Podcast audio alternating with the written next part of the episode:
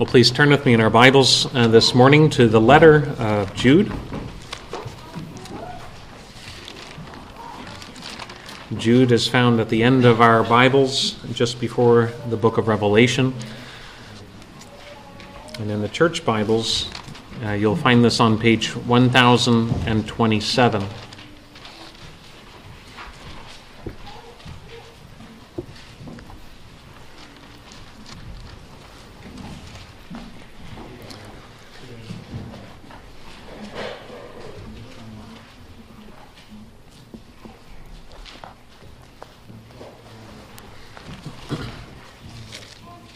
The letter of Jude. Jude, a servant of Jesus Christ and brother of James, to those who are called beloved in God the Father and kept for Jesus Christ, may mercy, peace, and love be multiplied to you. Beloved, although I was very eager to write to you about our common salvation, I found it necessary to write appealing to you to contend for the faith that was once for all delivered to the saints. For certain people have crept in unnoticed, who long ago were designated for this condemnation, ungodly people who pervert the grace of our God into sensuality and deny our only Master and Lord, Jesus Christ. And the angels who did not stay within their own position of authority, but left their proper dwelling, he has kept in eternal chains under gloomy darkness until the judgment of the great day. Just as Sodom and Gomorrah and the surrounding cities, which likewise indulged in sexual immorality and pursued unnatural desire, serve as an example by undergoing a punishment of eternal fire.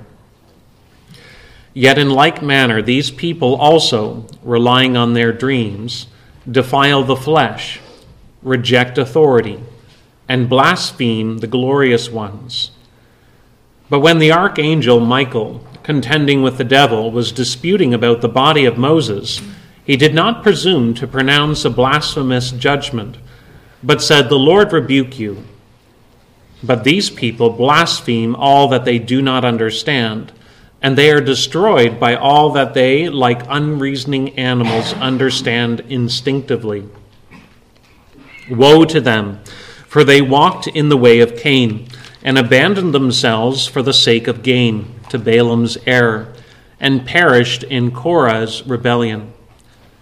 These are hidden reefs at your love feasts, as they feast with you without fear, shepherds feeding themselves, waterless clouds, swept along by winds, fruitless trees in the late autumn, twice dead, uprooted, wild waves of the sea, casting up the foam of their own shame, wandering stars, for whom the gloom of utter darkness has been reserved forever. It was also about these that Enoch, the seventh from Adam, prophesied, saying, "Behold, the Lord comes with 10,000s of his holy ones to execute judgment on all and to convict all the ungodly of all their deeds of ungodliness that they have committed in such an ungodly way, and of all the harsh things that ungodly sinners have spoken against him." These are grumblers, malcontents, following their own sinful desires. They are loud-mouthed boasters, showing favoritism to gain advantage. But you must remember, beloved, the predictions of the apostles of our Lord Jesus Christ. They said to you, "In the last time there will be scoffers, following their own ungodly passions. It is these who cause divisions, worldly people, devoid of the Spirit. But you, beloved, building yourselves up in your most holy faith and praying in the Holy Spirit, keep yourselves in the love of God, waiting for the mercy of our Lord Jesus Christ that leads to eternal life. And have mercy on those who doubt. Save others by snatching them out of the fire. To others show mercy with fear, hating even the garment stained by the flesh. Now to him who is able to keep you from stumbling, and to present you blameless before the presence of his glory with great joy, to the only God our Savior, through Jesus Christ our Lord, be glory, majesty, dominion, and authority, before all time and now and forever. Amen. Well, this morning I'd like to again take a break from our short series that we're going to be doing on looking at some of the doctrines of our understanding of what God's grace entails when we think about the salvation of sinners. And this morning I want us to take a pause to be able to contemplate our understanding of God himself. It's good for churches to be thinking about who God is and how God reveals himself to us. And a vital or an essential part of the Christian faith is our understanding of God. Christians believe that God is one. There is one God. And we also believe that the one God who exists as three persons: Father, Son, and Holy Spirit. This is a foundational teaching of Christianity and something that sets it apart even from other Abrahamic faiths. But it is an essential part of the Christian faith. And we want to be able to understand not only that this shapes our understanding of who God is, but the Trinity or the triunity of that one God is something that shapes our understanding of salvation, and it shapes our understanding of the life of the Christian believer, the life of faith. And this morning we want to see how our understanding of God shapes even the way in which a believer lives their life to the glory of God. That those who believe in God the Father, God the Son, and God the Holy Spirit are a people who are consecrated to the glory of this one God. And so this morning we're looking at, because God is Trinity, and each person is involved in the work of our salvation, our faith is to be supported by that Trinitarian understanding. And we want to do so by turning to the letter of Jude this morning. And we really want to concentrate our attention just on two verses, verses 20 and 21. And we want to see how Jude is shaping and directing believers in the first century about how they are to live in their own context. The author of this letter identifies himself in the opening verse as a servant of Jesus Christ. He also identifies himself as a brother of James. Most likely that brother, James, is referring to the brother of Jesus, the same James who was a leader in the Jerusalem church, as we read about in the book of Acts, which would make Jude here also a brother of Jesus. But he doesn't identify himself in that term. Instead, he takes the low position because he does not want to count himself as an equal with Jesus. But presumably he wants to take the more humble position, understanding himself as a servant of Christ himself. But he writes this letter to the church, and he explains there in the opening that his desire was to write to them about their common faith, to talk to them about their common salvation in and through the Lord Jesus. But instead he's writing this letter because he needs to exhort them to contend for the faith. Because he says certain people have crept into the church. There is a problem that the early church is facing with. And it's the problem of false teaching. There are some people that have crept into the church, he says, people that have done so undetected and who have perverted, who have changed, who have distorted the grace of God, and they have turned it into licentiousness. You notice there in verse 4, he describes these false teachers by two designations. They are described as ungodly people. When he describes them as being ungodly, he's describing them in a way that highlights their behavior. That an ungodly person is one who in their behavior shows no reverence for God. They are a people, they are an individual who lives without reference to God in the way they carry out their life. And so their ungodliness is accented by their way or their pattern of living. They are ungodly then in promoting what is displeasing according to God's will. But the second designation he uses there is really accenting how it is that they pervert or change the grace of God, how it is that they are promoting licentiousness. And he says it's by way of their of sensuality. Ungodly people who pervert the grace of God into sensuality. In other words, the behaviors that they were promoting in the early church were sensual. They were in the area of sexual immorality. And they were promoting this way of life in the church as though it doesn't matter how one lives their life. While they claimed to be Christian, they weren't actually living in submission to the lordship of God. They weren't actually concerned about what is God's will for how we then live. And they were distorting the message of God's grace. Later on in this letter, he talks about how they were really living in submission to their own ungodly passions. So this letter was really written to help Christians to know, how do you respond? How do you navigate false teaching?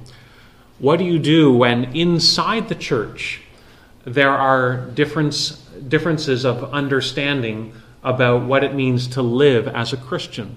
What authority does God have over the behaviors of how we live our lives? And Jude here is calling on genuine believers to realize that there is problems in the church because the church is a mixed bag reality. Not everyone who comes under the realm of the church is a genuine Christian. Not everyone who names Jesus is ultimately belonging to Jesus. And Jude is telling these Christians that they need to know how to contend for the faith. They need to know what it is that they believe, and they need to be prepared to stand for that.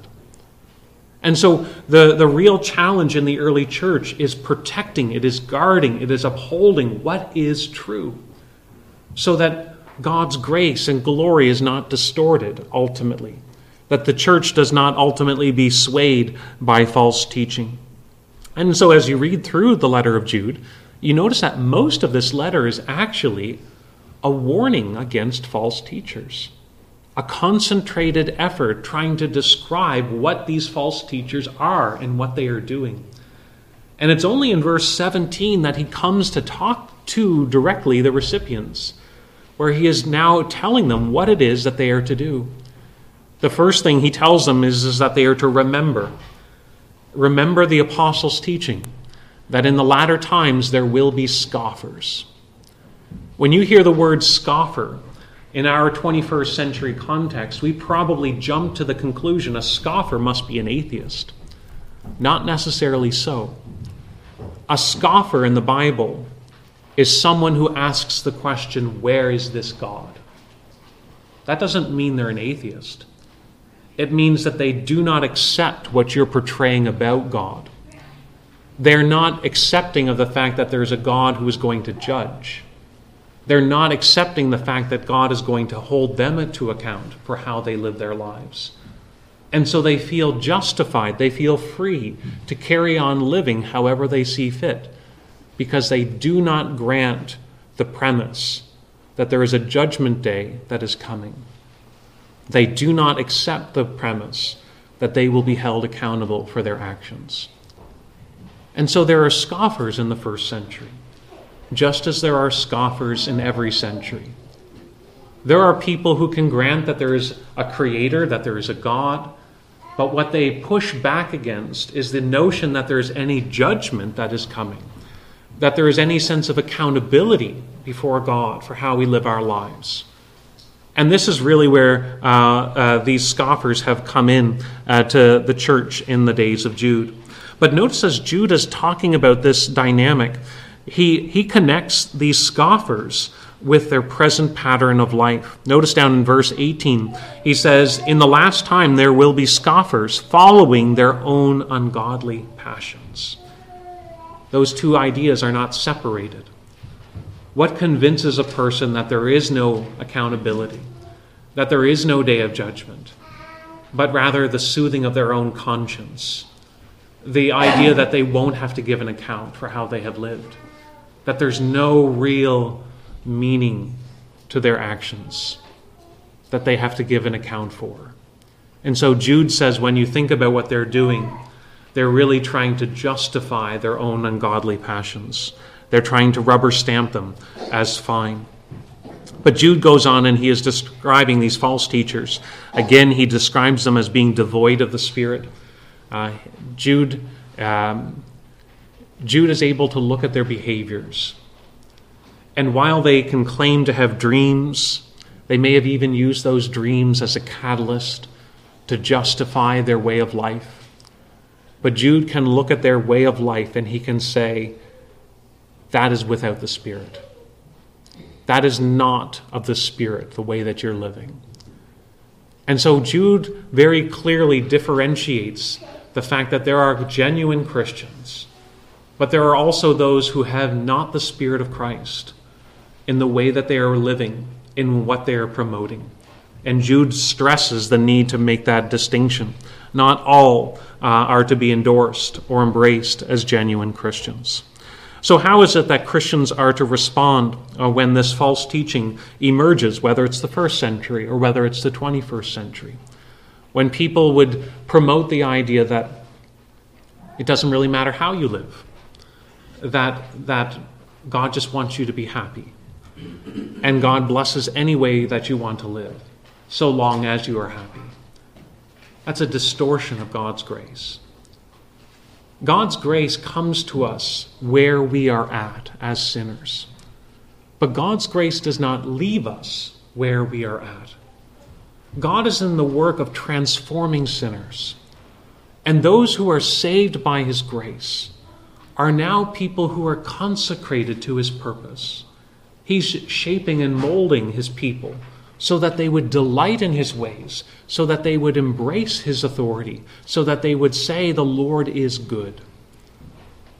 And so here, as Jude is highlighting this dynamic, it calls attention to the way that we respond. And really the second half of this letter, he begins to unpack our understanding of false teaching, our understanding of how the Christian is to live, but also how the Christian is then to engage with those who have been caught up, those who are now filled with doubts about which way we should be living, those who are even deceived, who have been won over by these false teachers. Christians are not to give up, but rather to be able to speak truth into the situation. And you notice as we come to our text this morning that as Jude is slowly getting to his audience, he tells them what is to be of priority for the Christian. There is false teaching that will grow in the church. There always is. So how does a Christian live when there's so much that is false around? And Jude writes to the church, and he says in verse 20, "But you, beloved, building yourselves up in your most holy faith, keep yourselves in the love of God." What is the priority of the Christian life? To keep yourself in the love of God. That's the central command in these verses, and everything else actually centers around it. It's revolving around it. And so if the Christian is to know how to navigate falsehood, to be able to minister where there is deception, to be able to respond where there is distortions, they need to be anchored in something. And so Jude is saying what you need to be anchored in is the love of God. And to do that, Jude unpacks his understanding of God shaping the way of the Christian life. That the God who is shapes the way that the Christian lives to his glory. And we are keeping ourselves in the love of God by the Father's love, by the ministry of the Spirit, and by the hope that comes in the Lord Jesus Christ. And we want to think about these verses in those three thoughts. Well, first, we want to keep ourselves in the love of God by the Father's love. Back in verse 20, though, he says, "But you, beloved, building yourselves up in your most holy faith." The word there is for build is the word that means to build on something that is already built. In other words, it's not building where there's a void, but it is adding on to something that is already established. It's the idea of development. It's the idea of cultivating. You think of a garden. We might drive by someone's place, we might walk by someone's home, and we see they have a lovely garden. And we can be impressed by how rich the garden looks. But that garden may not have always been like that. The years of enriching the grounds, of putting nutrients in the ground, of pulling up the weeds, perhaps even expanding the size of the garden, allows it to become more and more suitable as a garden. But it's something that takes place over time. It's building and building over the years. And now you see what the garden has become. Jude writes to the church and he's saying, that's what the church is to be doing. That you're to be building, developing, growing in your faith. And that's part of the reason why we need to be devoting ourselves to the Word of God. Because it's not just, have I heard and believed? But we want to be useful in God's kingdom. We want to be faithful in God's service. We want to be consecrated to the Lord. And that faith is to grow. It is to cultivate and develop. And so here he is telling them to be built up in their faith. And we do that as we have God's word inform and shape our minds. We enrich our hearts when we have God's word woven into our thinking, when we are conscious to remove the weeds that go against God's will, when we are making choices in life based on God's word, we are being built up in the most holy faith. But notice something else about what Jude says there in verse 20. He says, "Beloved, building yourselves up in your most holy faith." It's not just the content of the Christian message that you are to hear about and to store up, but it's your commitment to that. That what you have heard and what you have learned is to be put to practice. And the more that we take God's word and we see how it applies in a certain situation, the more we're actually adding and building a stable foundation for saying, this is how my life fits, this is how my life makes sense. That everything comes back to what God's word says.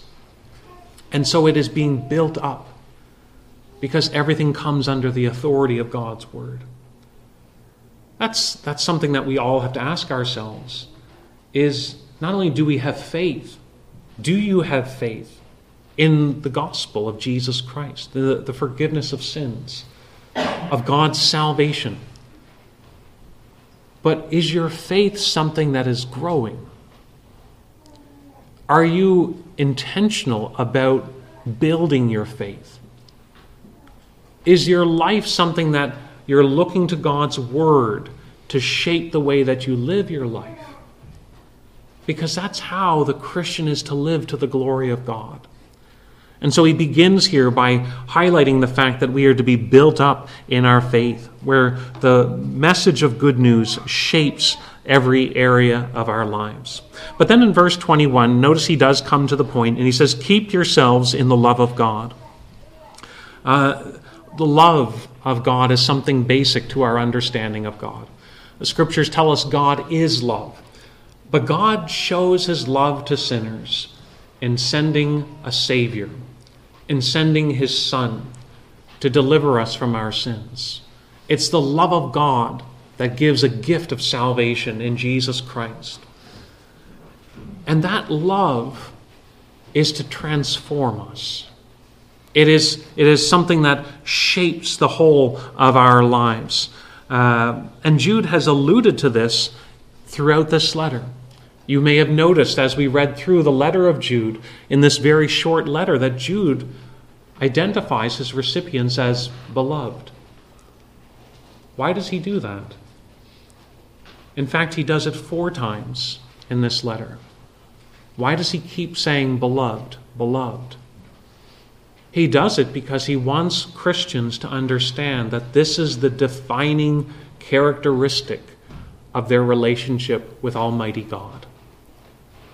That he wants them to think this is how God views them in Christ. That if they are trusting in Jesus, they are children of God. They are loved by the Father. They are beloved. And that is to shape the whole of their Christian life. But it also seems likely that Jude is saying that because he knows how hard it is for us to have that sink into our hearts and psyche. It's one thing for us to hear that there is a God, but to accept that God approves of us and is favorable towards us is harder. It would be natural for us to think, God's view of me is one of disappointment. When he sees all my failings, when he sees how I have fallen short in many ways, that God's patience with me is at an end because I have failed in so many ways. But Jude here is writing to the believer, and he is telling believers, in Christ, the way that God looks at you is as the object of his love. And you are to live in that orbit. You are to live understanding your identity by Christ and in Christ. And that's to shape you. That's why Paul could say in Galatians, the life that I now live, I live by faith in the Son of God, who loved me and gave himself for me. His identity was wrapped up in Christ. And so it's not without purpose that Jude says, beloved, when he writes to the church in the first century. He is trying to help them understand the orbit that they are to be kept in. They are to live remaining in God's love. But remaining or keeping themselves in God's love also entails a response to God's love as well. They are to be people who understand that they are to honor the Lord by their own obedience, in obedience to his commands. That's what Jesus himself taught.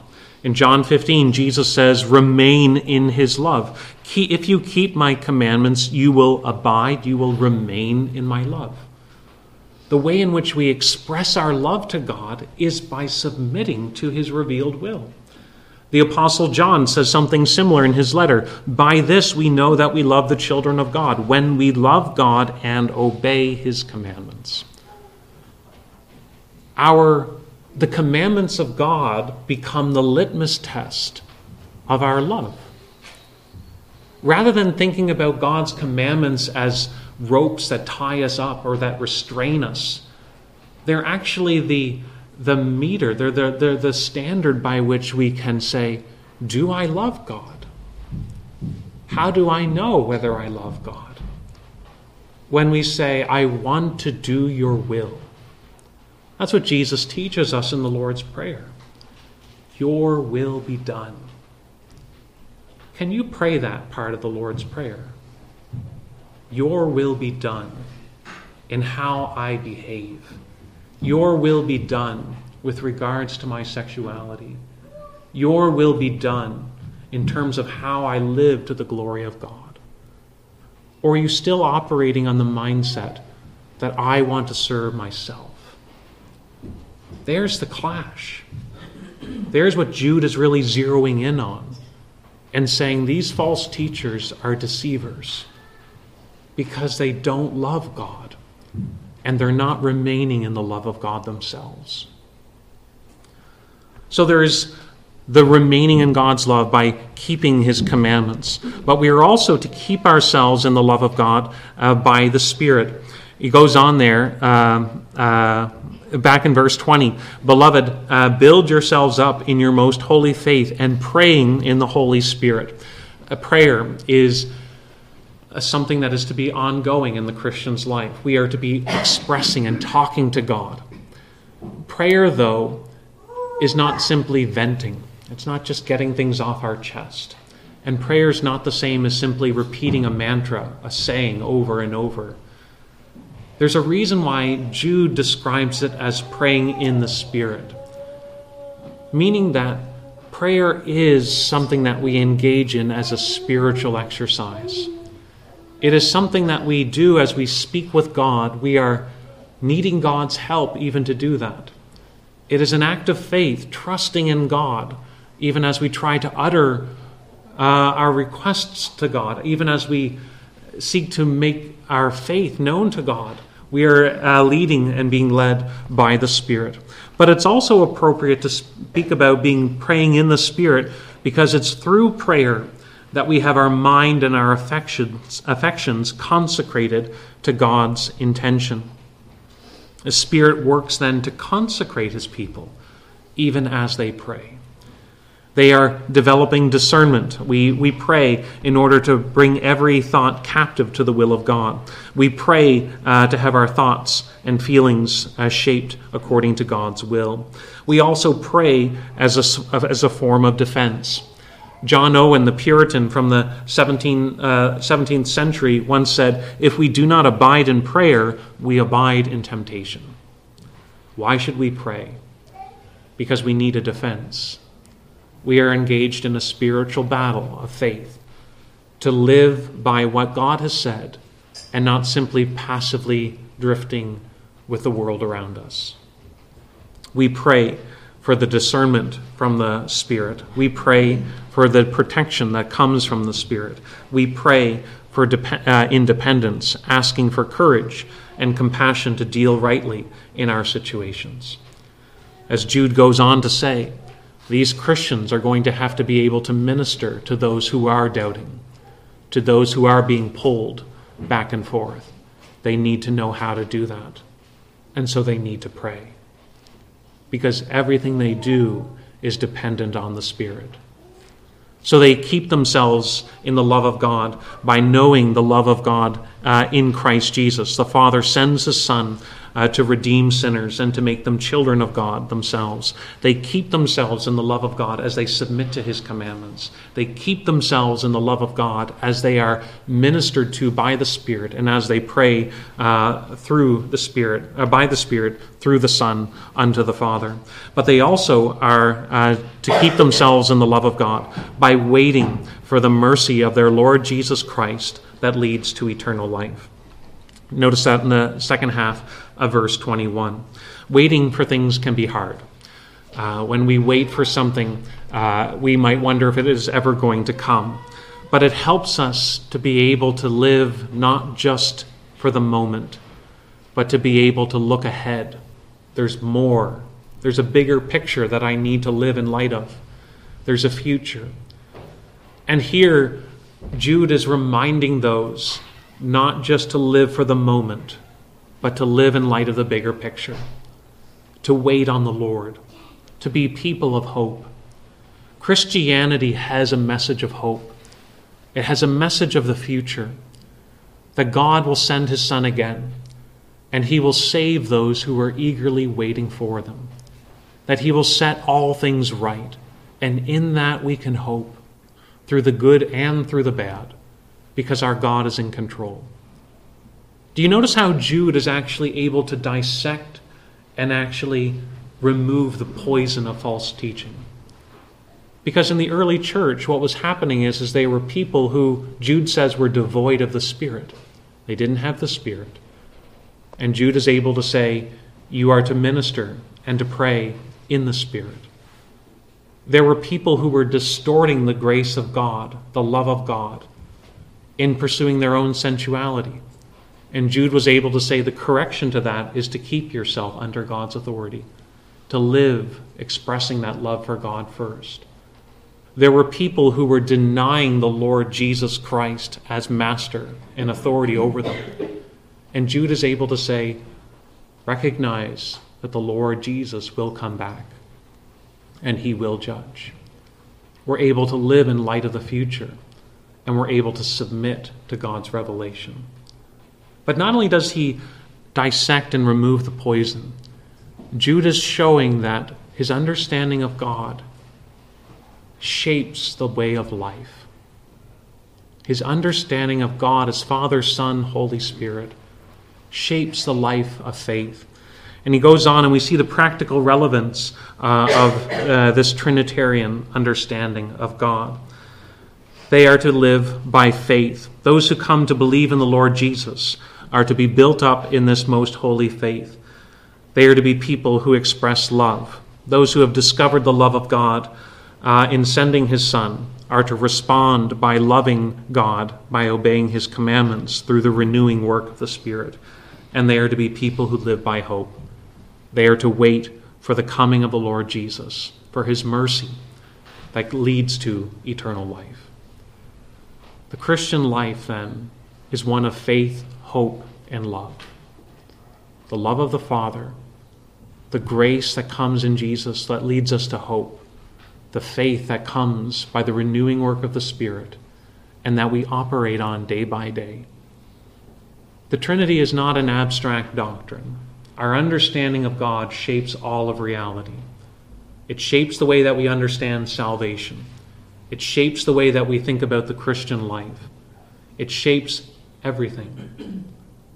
And it's how the Scriptures are written in light of what God has revealed about himself, that we might be able to be faithful to him and consecrated to his purpose. We are to remain in the Father's love and to be shaped by the hope in Christ's coming. Let's pray. Heavenly Father, we do pray that as we think about our own time, that we would be people who are able to contend for the faith, people that know the truth of your revelation in Jesus Christ, of the love of God and the mercy that is shown in your Son. Help us, Lord, by your Spirit to also be people who are guided in wisdom, to be able to save those who are doubting, to be able to have mercy on them and to snatch others from the fire, but also being able to hate even the garment that is stained by the flesh. Lord, we live in very confusing times, and we pray that you would make your people anchored on the truth and equipped to be useful servants. So bless us, we pray, for Jesus' sake. Amen.